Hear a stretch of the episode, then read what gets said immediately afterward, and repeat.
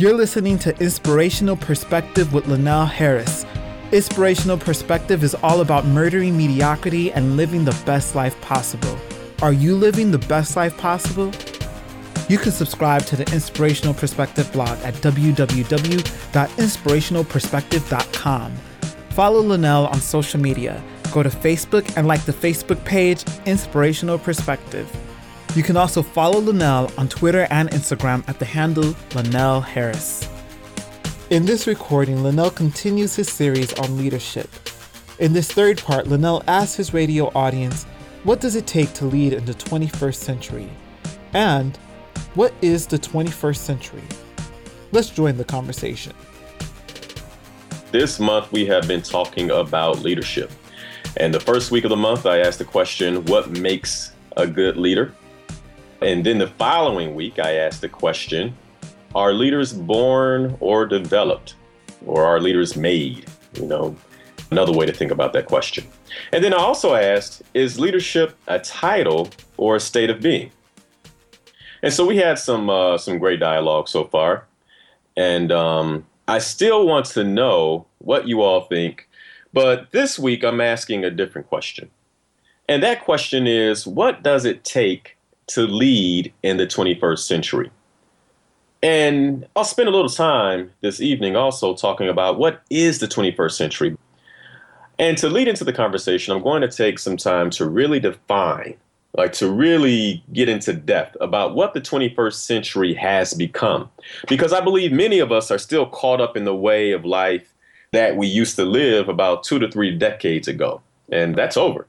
But sometimes the remnants of that still exist and how we go about leading in particular, since that's the overarching subject. So, the questions for this evening are as follows What does it take to lead in the 21st century? And what is the 21st century? And so I'm going to get right into tonight's topic. I want to use all the time I have. And to start, I have to ensure we are all clear about what the 21st century really is and what it means and what has happened and what is still happening in regards to the 21st century. And so, in order to do that, I believe that we have to take a step back and look at history. And I'll say, stick with me here because I'm going to go back all the way to the Paleolithic age. I know some of you guys are like, Paleo what? But basically, the Stone Age, right? So 8000 BC. And stick with me because I'm doing this for a reason, because I want you guys to see something tonight. Before we get into leadership about the 21st century, I think it's really critical that we understand the environment, the era that we're in now. And so you go back to the Paleolithic Age, 8000 BC. That was the Stone Age, right? That's what we know as the Stone Age. And that lasted about 5,000 years. And then right behind that came what I often call the Metal Age, but it's not necessarily the proper way to define it. It's really the Bronze and Iron Age. But that was in 2000 BC, and that lasted 3,000 years. And then behind that came the Middle Ages, right? And this is after Christ's death, so AD 400 to 1750. And that lasted 1,500 years. And then came the industrial industrial age, and that was in 1760 all the way up to 1990. And that lasted 250 years. All right, so real quick, if you follow that, what you will notice is that as I've gone on, right? As I've gone on, you'll notice that the Stone Age, the Metal Age, the Middle Age, the Industrial Age, the time lengths got shorter, right? And so Stone Age 5,000, Middle Age 3,000, Middle Age is 1,500, Industrial Age 250 years. All right. And so that takes us to where we are now, right? And that's the Information Age. And the Information Age started in 1990 and it spans into this is the current era. But the question I have is is it already ending? And now remember, I'm asking this from the perspective of leadership, right? So we've been talking about leadership. We've been talking about, you know, what makes a leader, why we need leaders, etc. What makes a bad leader? Some of that's come up. How important leaders are, especially in our community. And so here we are in the information age. And in my opinion, in a lot of ways, I don't think we've adequately really taken advantage of this age quite yet, especially leaders. And an even more provocative question is is it already ending? So is the information age already ending? And this is a topic I've discussed uh, in quite a few venues, speeches I've given throughout the country. And I've never had this conversation on the air with this audience. And I, I thought it was important because it's tough to bring up leadership without really defining the times in which we, as leaders, those of us who are leaders, have to leave, right? Well, my answer to is the information age already ending is yes, I believe so. And the reason why is history is the best indicator of the future, right? And so if you look at these eras, right, the five eras I just talked about, Stone Age all the way through the Information Age, you can see that the amount of time that it took to transition eras decreased. And they decrease dramatically as you get past the Middle Ages, right? Middle Ages, 1500 years, Industrial Age, 250 years. Information Age, if you look at it being 1990 and now it's 2014, almost 25 years, right? And so what that would mean if you do some type of, you know, regression analysis on the numbers is that the information age should be ending right about now. So maybe, you know, plus or minus 5 years, right? So maybe to last another 5 years, another maybe another decade. But for all intensive purposes, this age is probably over with and we're moving to a new age. And so I know the question is, all right, Linnell, then what is the new age? I've actually talked about it on, on the show before. I haven't gone into a lot of detail, but what I do believe the next age will be is the robotic age. And just look around you. I can remember back in December reading the Wall Street Journal, and there was an article in the Wall Street Journal that was talking about how McDonald's is buying, well, not buying, but they bought 7,000 kiosks. You know, kiosk is not necessarily a, a moving machine or a moving robot, but it will replace a human. And we haven't seen them in Chicago quite yet, or at least I'm not aware of them being in Chicago. Uh, but I spent some time in Europe in December of last year, and they were there.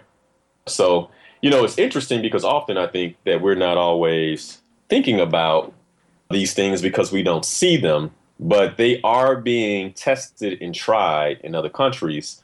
And once they hit the States, I think they're going to hit the States with quite some momentum. And so, what does that mean? What does that mean for our community? What does that mean for leaders in the future? You know, so something to, you know, stop and think about. Another indication of the robotic age, now I've shared this before, it's quite some time ago, but in April of last year, Foxconn, and Foxconn is a company that creates the small pieces in your cell phones. So in your smartphone, you have, you know, different chips and fibers, etc. And Foxconn produces these chips and fibers that is required to make your cell phone work. And actually, this is the company that Apple got us some trouble, some PR trouble with in regards to sweatshops in China. But that's not what I want to talk about. What I want to share is that Foxconn last year made an order for 1 million robots. And I, I, shared that some time ago, but they made an order for 1 million robots. Well, 1 million robots for what, you might ask? Well, they have, Foxconn has a workforce of 963,000 people, most of which are doing manual labor in uh, work warehouses. I'll say warehouses, not necessarily sweatshops, but they probably are sweatshops, all throughout Southeast Asia. And I believe they're headquartered in Malaysia. But they ordered 1 million robots. And so, another indication of the robotic age looming. Uh, I was having a conversation with a friend of mine who is uh, an engineer for one of our I guess, parcel services. I don't want to give it away. But he talked about how when you go into the warehouse in the past, there were lots of humans passing boxes. And now there are robots that are basically handling a lot of the package moving. So, again, jobs that humans have had that robots are taking over. All right, so there's a lot to think about there. Why did I bring that up? Well, because when you shift eras, there what is introduced is change. And it's not just regular change. It's something that I've kind of dubbed as change squared. Because change squared is, you know, it's exponential change. And we're right on the precipice of uh, this movement. And we're talking about leadership. So, what does that mean in regards to leadership? Well, first, let me finish defining the 21st century. All right. So, stick with me here. And if you're just joining, I gave some reasons why I believe the information age is coming to a close and the next era will be the robotic age. But let's look at the 21st century in particular and let's take some cues from that. Okay. So, what is the 21st century? Well, first, you know, to define it, the 21st century started January 1st, 2001. And so we're only 13 years into the century, yet so much has happened. And when you think about what's happened in particular, 2001 started off with a bang, if you can remember, right? 9 11. You know, nine months into the year, 9 11 happened. One of the, or the worst disaster on American soil in hundreds of years. 3,000 people lost. And we're introduced to this new term called terror. And that's how the century started. Well, shortly after that, we attack Afghanistan. But there's a few other things that happened, right? The stock markets fell. We went into the beginning of what was an economic crisis. And while all of this is happening, something else happened that year too. Actually, two things. Wikipedia was started, and so was TripAdvisor. And I know those seem to be like when you bring up 9 11, you bring up going to war, when you bring up economic crisis. I know somebody out there is probably thinking, well, okay, why would you share Wikipedia and TripAdvisor? Well, because you're going to begin to see a trend of something taking place in the 21st century. And as as leaders or as progressive individuals, I think often there's a piece of what is taking place right underneath our noses that we haven't necessarily seen. So let's fast forward to 2002. 2002, you know, we were we were trying to evaluate whether we were in a recession, and it became very clear. Yes, we are. We are in a recession, and unemployment spiked. And I always say that any graduates, you know, anybody class of 2002, I think they can tell you better than I can that that probably was a very bad year to be graduating from college. But at the same time, LinkedIn, the social site for employment, came to be. So interesting because as you see chaos on one side, there are solutions combined with the technology of our age introduced on the other. So let's fast forward to 2003, right? We invade Iraq, topple Saddam Hussein, MySpace is born. You go to 2004, all across Europe, the color revolution is happening. And I'm not sure how aware you all are, are, are of that, but it's good to Google because what you will realize is a lot of what we're seeing in regards to the uprisings, to the demonstrations that are taking place today, are no different than what's been happening for most of the century, the 21st century, that is. And so the color revolution which is actually spelled C O L O U R if you're Googling it. Five countries held nonviolent protests and actually completely shifted their governments Ukraine, Georgia, Yugoslavia, uh, Lebanon, Kyrgyzstan, all of which this it started into 2003 and ran through uh, 2005. I'm sorry, I think Yugoslavia may have started sooner than that. But the color revolution took place in 2004 and interestingly enough, Facebook came to be in 2004. Facebook is 10 years old, yet it has defined this century. So keep that in mind. So again, what is the 21st century? You know, so we're talking about keep you know keep your leadership cap on. We're talking about the 21st century. And what is it exactly? Because something has shifted, right? We're we're in this information age we're completely out of the industrial age. But when you look at our systems, our processes, a lot of our systems and processes still have the industrial age all over them. And we wonder why we, you know, why from a leadership perspective, things are broken. And my take is that we are leading with competencies that no longer matter in this era. More to come on that. Let's keep going with the 21st century though. So 2005, YouTube is introduced. Hard to think about a world or living in a world without YouTube, but YouTube is introduced. 2006, Twitter is introduced. And there are things going on all over the world while this is happening, right? North Korea conducts its first nuclear test and catches the the attention of the uh, international society. 2007, Nepal's monarchy is overthrown, a monarchy that lasted for hundreds of years. And something else significant happened in 2007. The iPhone is introduced by Apple. The iPhone is only seven years old. Uh, and so I, I, hope I'm bringing a different perspective to, you know, to how we think about this century. 2007, India elects its first female as president in 2007. And, you know, I spent a lot of time in India, and I can tell you that was quite shocking. And, you know, so again, keeping your leadership cap on, what does that mean? 2008, the global economy skids into another recession. In 2009, Barack Obama is elected and inaugurated as the first African American president of the United States. Big stuff. Never happened before. And then right behind that, Australia elects Julia Gillard, who is the first female elected prime minister of Australia. So that's as far as I'll go in regards to details about the 21st century. I think, you know, you all can go back and look at the last four years, you know, 2011, 12, 13, and now 14, and you have a pretty good take on what's been introduced and what's happening from a global perspective. But I, I do want to share two things. And the first is of the bad things, and there were some bad things that happened in the last 13 years. We got introduced to this term called terror. We've been at war.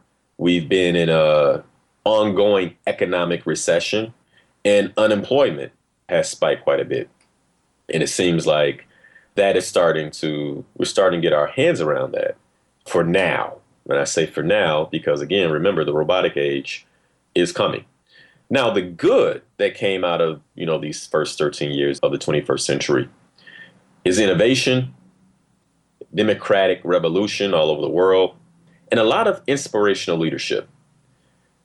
What you notice is, and so this is where I'm getting to the leadership point. What you begin to notice is that the masses, the people, are no longer concerned so much with what a leader looks like, what gender the leader is. But what the masses, and again, I'm saying the masses, right? Because I think we still have a minority that cares. But what the masses care about is effective and inspirational leadership. So that is what marks the 21st century. All right, so if you're with me, you've heard what I've talked about. Anybody just joining, just covered really historically what's taken place in the last 13 years, which is the last 13 years marks the 21st century. Here is the takeaway Imagine that you're a child between the ages of 12 and 18.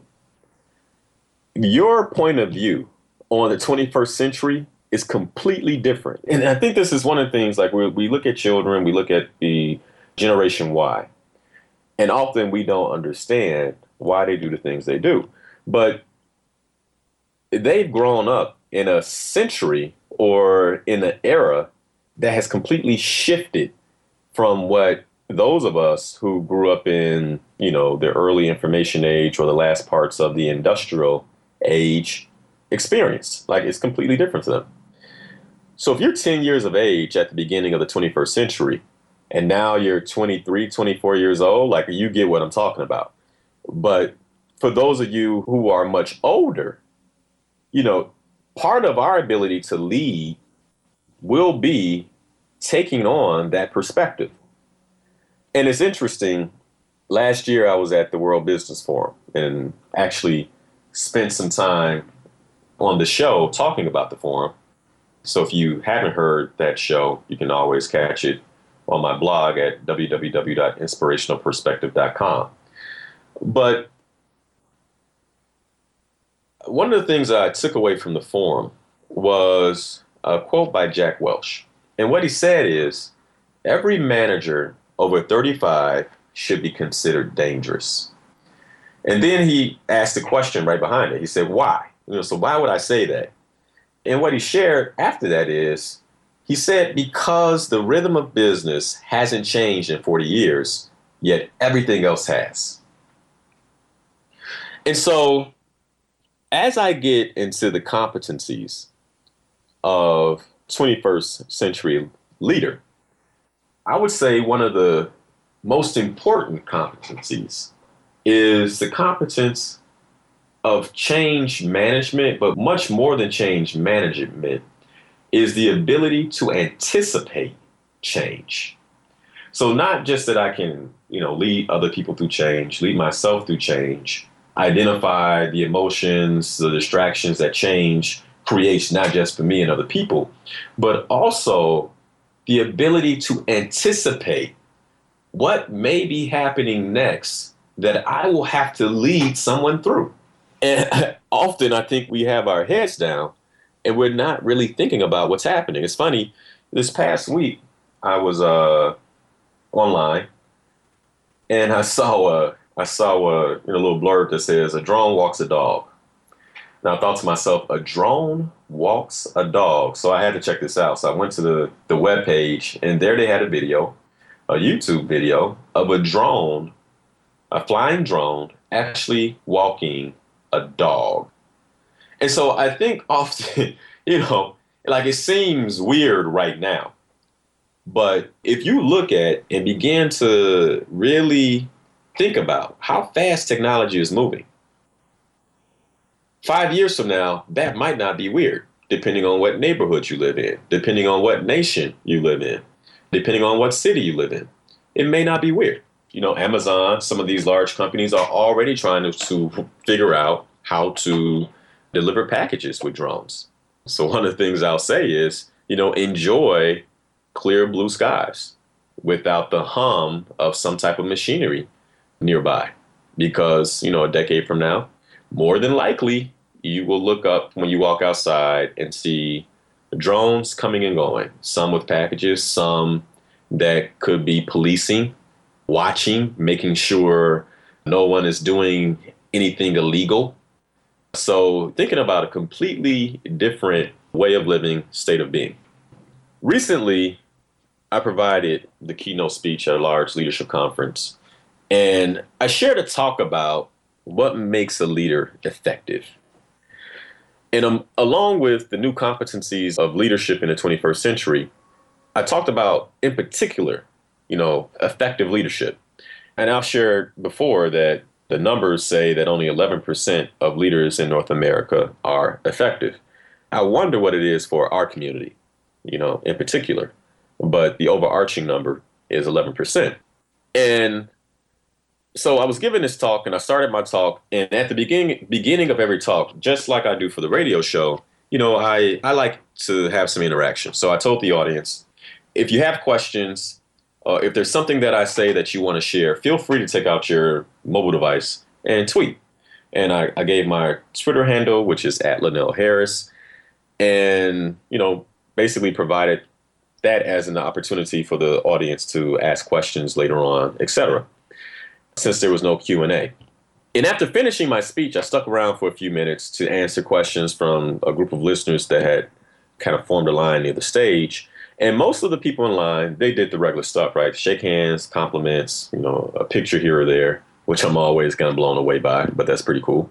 And, you know, most of the questions they had related to the material I shared. However, there was one person that didn't share their perspectives. And in fact, she was quite offended about a number of points I made in my talk. some of which I, I shared with you guys just now. And overall, what offended her most was the references I made about the wave of trends in technology and how I suggested great leaders should handle them.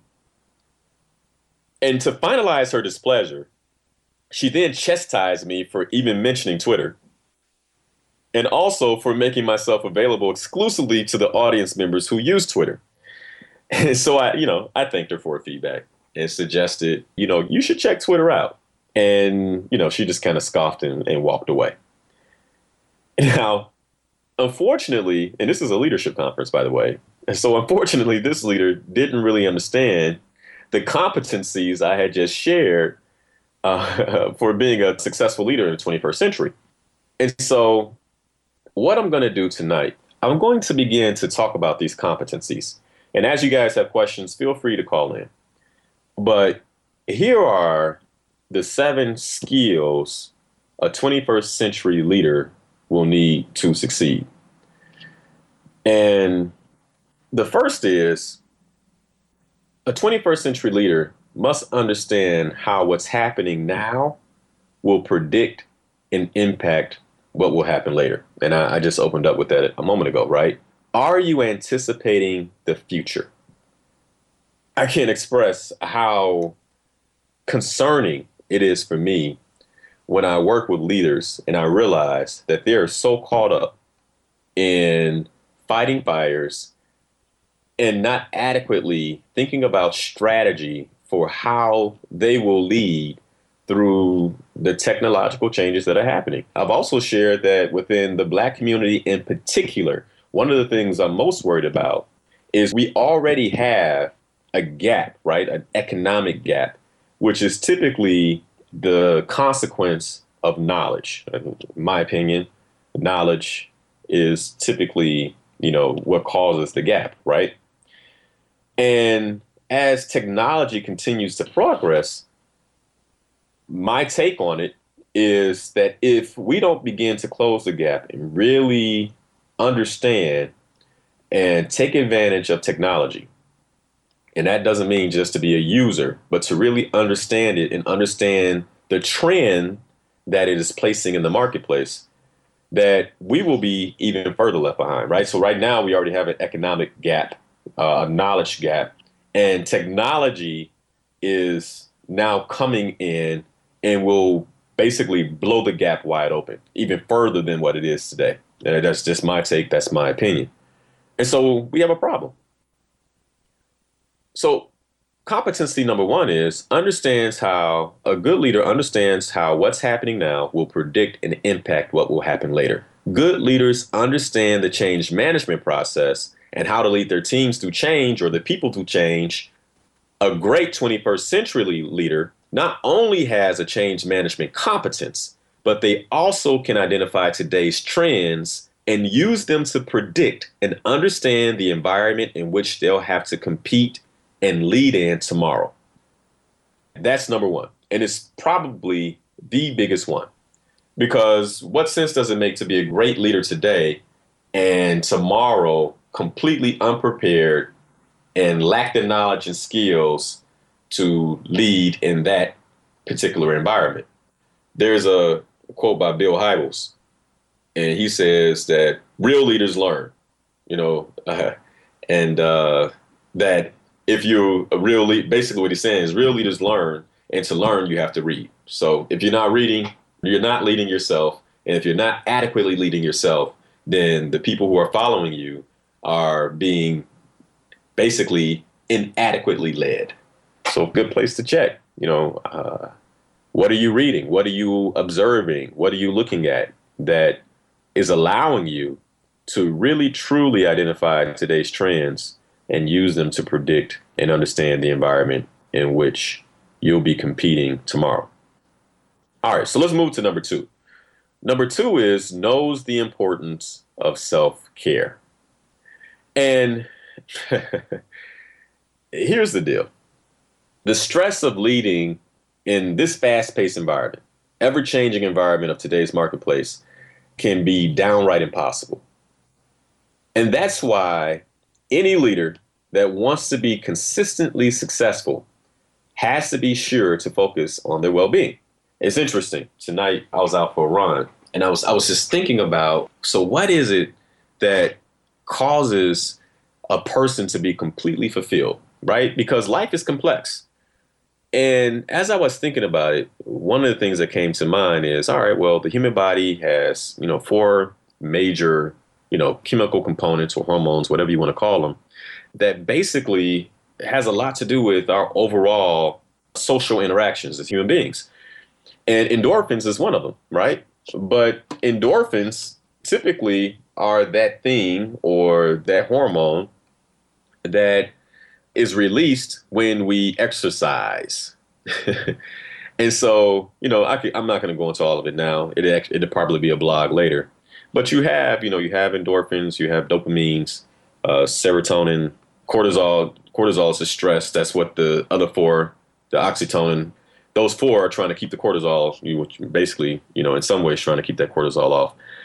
But self care is really the ability to ensure that all those chemicals are doing the right things in your body so you are properly taken care of. Like as the leader, you are in good shape. Pun intended. and so that's why I think any leader that wants to be consistently successful has to be sure to focus on their well being.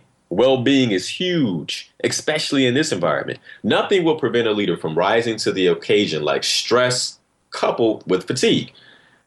And, you know, I think all of you all could agree that when you are fatigued, you are more likely to be short. You're more likely to make quick decisions, more likely to jump to an emotional conclusion. And so, if you're leading something, more than likely, that's probably a not a good place to be. And so, as a leader, you have to lead yourself to bed. Make sure you're getting adequate sleep. Make sure you're getting adequate exercise. I think one of the things that we don't realize is that 20% of the body's energy is consumed daily by the brain. So whether or not you, you, you might be like, okay, I sit at the office, I don't have to necessarily worry about being that fatigued. Yes, you do. You actually may be more fatigued than an individual who is doing manual labor, right? Their body may be tired, but their mind may not. Where in your case, your mind is tired. And where do you think you're going to get the next decision? So I'm sure that you know that percentage jumps a bit when you're solving complex business problems all day. I mean, so 20% just based on you know the body you know the that's the energy that the brain consumes. Now you know add on complex problems and decision making all day you're more than likely using much more than 20% so good leaders don't check out of the game because they don't care. My belief is they check out the game because they're fatigued or they're sick. And sickness is a way of checking out. Uh, you know as a coach, typically when I have a client that's sick, I'm like, all right, let's take a look. Like, what's going on? More than likely, you know, it was a physical manifestation of checking out of a particular uh, problem or a challenge of some sort. Uh, the body has a unique way of doing that for us. All right, so I'm I'm gonna move on to number three. Number three is confident enough to be vulnerable and authentic. And I've said this before, but as human beings, we're adept at identifying a fraud, and nobody wants to follow a fraud. Nobody. So it's funny to me when leaders believe they can deceive their teams into thinking they're being real when they're not really being real. You know, people will eventually find out that, you know, you're being a fraud. And when they do, you will lose the respect of the individuals you're trying to lead. And once you lose the respect, it is, becomes very difficult to lead anybody anywhere. As leaders, we often ask our employees to take risk or to take the risk of baring their souls to us and telling us what's wrong, telling us when we when they need help. Yet we refuse to basically live that example or lead by example when it comes to us. So as a leader, can I say hey, you know what? I don't know the answers to that, or I'm going to need your help. Because being a leader is not having all the answers, is actually being confident and real enough to admit that you don't. And nothing can undermine a leader more than being fake. And so, if you've been fake, if you're guilty of not being authentic, get real.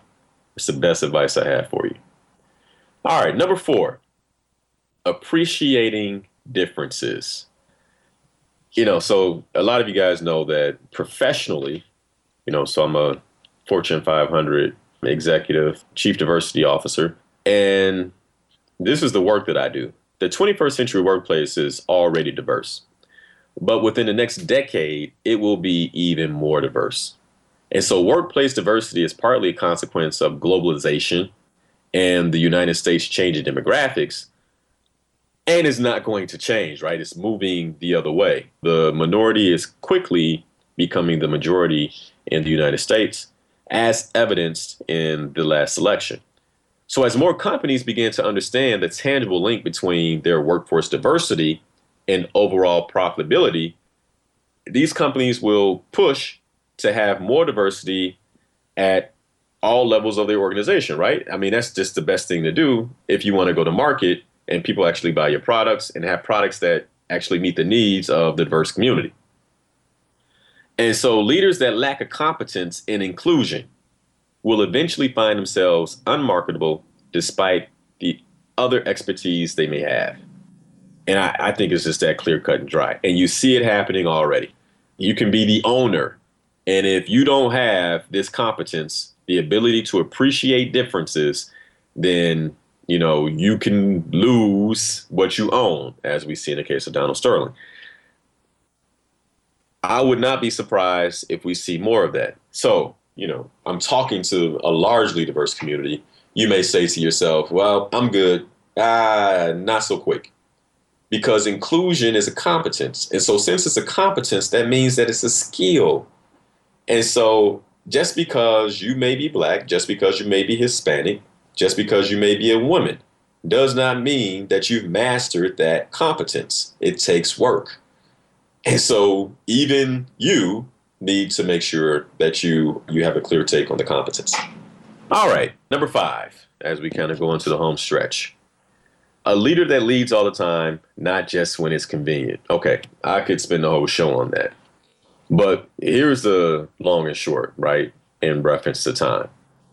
Great leaders don't wait around for the optimal situation or circumstance to lead. Instead, they step into chaos and mayhem to lead and problem solve, thereby bringing about order. That's what a leader does. It's not, ah, uh, well, you know, I would, but the, the right people aren't over there, or I would, if I had more resources, or I would if this, or I would if that. Real leaders, leaders who are ready for the challenges of the 21st century, lead all the time, not just when it's convenient. They step in, they lead, hands down. And if there's, I think, any of these that is the most challenging, it's probably that one. Number six, a leader is technically, in the 21st century, is technically savvy. Technically savvy. So right now, if you're you're like, I'm a leader, I do this, I let everybody else handle my technical stuff, then you are you are basically setting yourself up for failure in this era. Yeah, we're only 13 years in, but if you plan on being around in the next decade, you might want to get started on increasing your overall technical acumen because we live in a brand new era. I mean, the industrial revolution is over. We are two and a half decades into the information age. Computers, mobile devices, the World Wide Web, and social media are the cornerstones of this era. And almost 100% of all Fortune 500 companies play in or on the four cornerstones I just mentioned. They all play. They play with computers, they play with mobile, mobile devices, and they play with the World Wide Web and in social media. And so if you aren't, then what basically sets you apart from what large companies can do? It's an imperative now that as an individual, that you're astute enough to begin to build your own brand. So how can any leader expect to advance, grow, and develop if they refuse to learn how to use all these tools proficiently? You know, it, it's amazing to me how many leaders I know who they still haven't really figured out LinkedIn. all right, now it's cool if you're about to retire, but if you plan on being in the workforce and being relevant in the next five to 10 years, you got to figure this out. So when you refuse to use a smartphone, when you refuse to get on Facebook, when you refuse to get on LinkedIn and or Twitter, you're not hurting anybody but yourself. You are damaging your own relevance as a marketable leader in the next decade. so, my message to you is stop fooling yourself and change. Now, number seven, always learning. All right. And if you're listening to this show, that means you're doing a good job of that. But the long and short here, there's been more data produced in the last two years than what was produced in all time. So I started the show talking about the Paleolithic age, right? So you can go back to recorded time, and there's been more data produced in the last two years than all of the data up to that point. So, you know, so taking so why you swallow that, it's important for us to understand we'll never be able to absorb all the information that is at our fingertips. But we can use the internet as a tool to become experts at our craft. And, you know, I know this personally. Google is an amazing teacher. And if you're willing to spend the time in her classroom, then you will always be learning, always basically taking yourself to the next level. All right. So, all right, those are the seven competencies. I kind of talked about the shifting tides of the 21st century this evening and, you know, what will be required for leaders who wants to succeed, who wants to succeed uh, in the future. Uh, if you have, you know, questions about that, again, you can hit me on Twitter at Linnell Harris. You can always follow me on Facebook at, on Inspirational Perspective. But to close the show, you know, I'll leave you with the Robert Louis Stevenson quote The measure of success is not in the harvest you reap, but in the seeds you plant. And leaders also plant seeds. This episode of Inspirational Perspective was recorded at the Midway Broadcasting Corporation in Chicago, Illinois on WVON 1690 AM, The Talk of Chicago. Thank you for listening. Go to the Inspirational Perspective Facebook page and like the page. Follow Linnell Harris on social media at the handle Linnell Harris. You can find him on Facebook, Instagram, and Twitter with that handle. Text Inspired to 43783 to receive free inspirational quotes and updates.